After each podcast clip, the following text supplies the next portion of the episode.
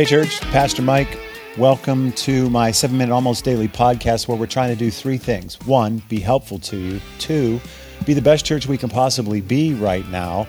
And three, discover the future church our city needs us to be. Come on along. trying to figure out how to rechurch.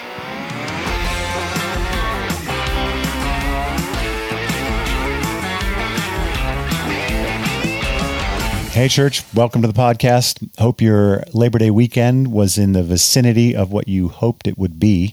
I know for many of you it was not. And for a few of you, it was painful. You suffered loss, tremendous loss. I know three friends personally that lost their moms all this weekend.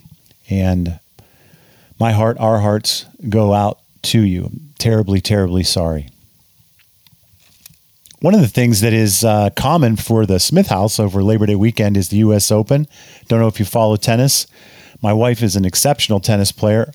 I get along okay. We like watching tennis together on TV, and something extraordinary happened. One of the top seeded players, maybe one of the history's uh, most successful players, was defaulted in the middle of a match expelled, as it were, from the tournament because he broke a rule. And in that moment, I thought to myself, how wonderful would it be if not only in sports, but in society in general, there was clarity of what was right and what was wrong. And there was common agreement.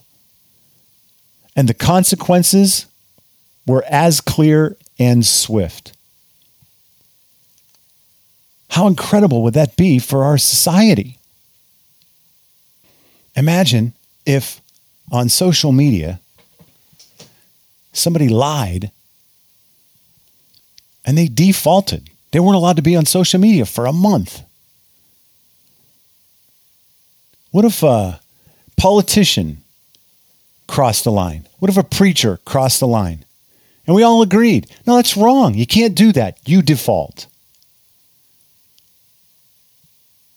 It, it, it makes sense, doesn't it?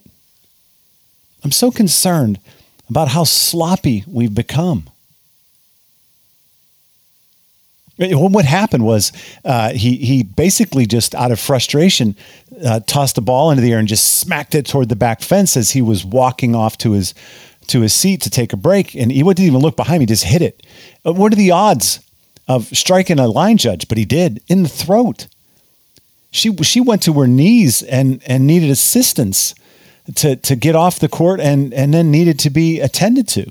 Now he was immediately apologetic, and I, I have no reason to doubt his sincerity. He didn't mean to hit her.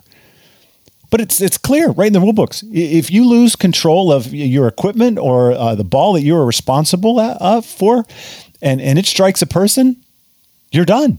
You default. Now he argued, which I don't blame him for that either. But the the the the the, the court judge uh, was his hands were tied. It's like no, it's a rule, and nobody argued with it. His teammates didn't argue with it. Ultimately, he didn't argue with it.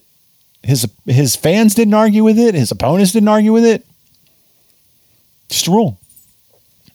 And he responded by saying, and again, I don't, I can't see into the guy's heart whether this is sincere or not, but he apologized, and he said this. He said, "All I can really do is allow it to make me into a better tennis player and a better person." Right. I think we fail to realize that suffering the consequences of our wrongful behavior, whether it's accident or intentional, is what builds character. A lack of consequences, the lack of clarity, the lack of accountability in the world. It feels nice on one level. Like, oh, it's so graceful. It's just so merciful. It's so, you know, it's like, you know, we, we let people, but basically in the long run, it's just shortchanging that person's character development and leading to greater destruction in the future. That's the basic way things go, right? If you don't correct wrong behavior, you keep doing wrong behavior in greater and greater magnitudes, and then eventually consequences catch up with you.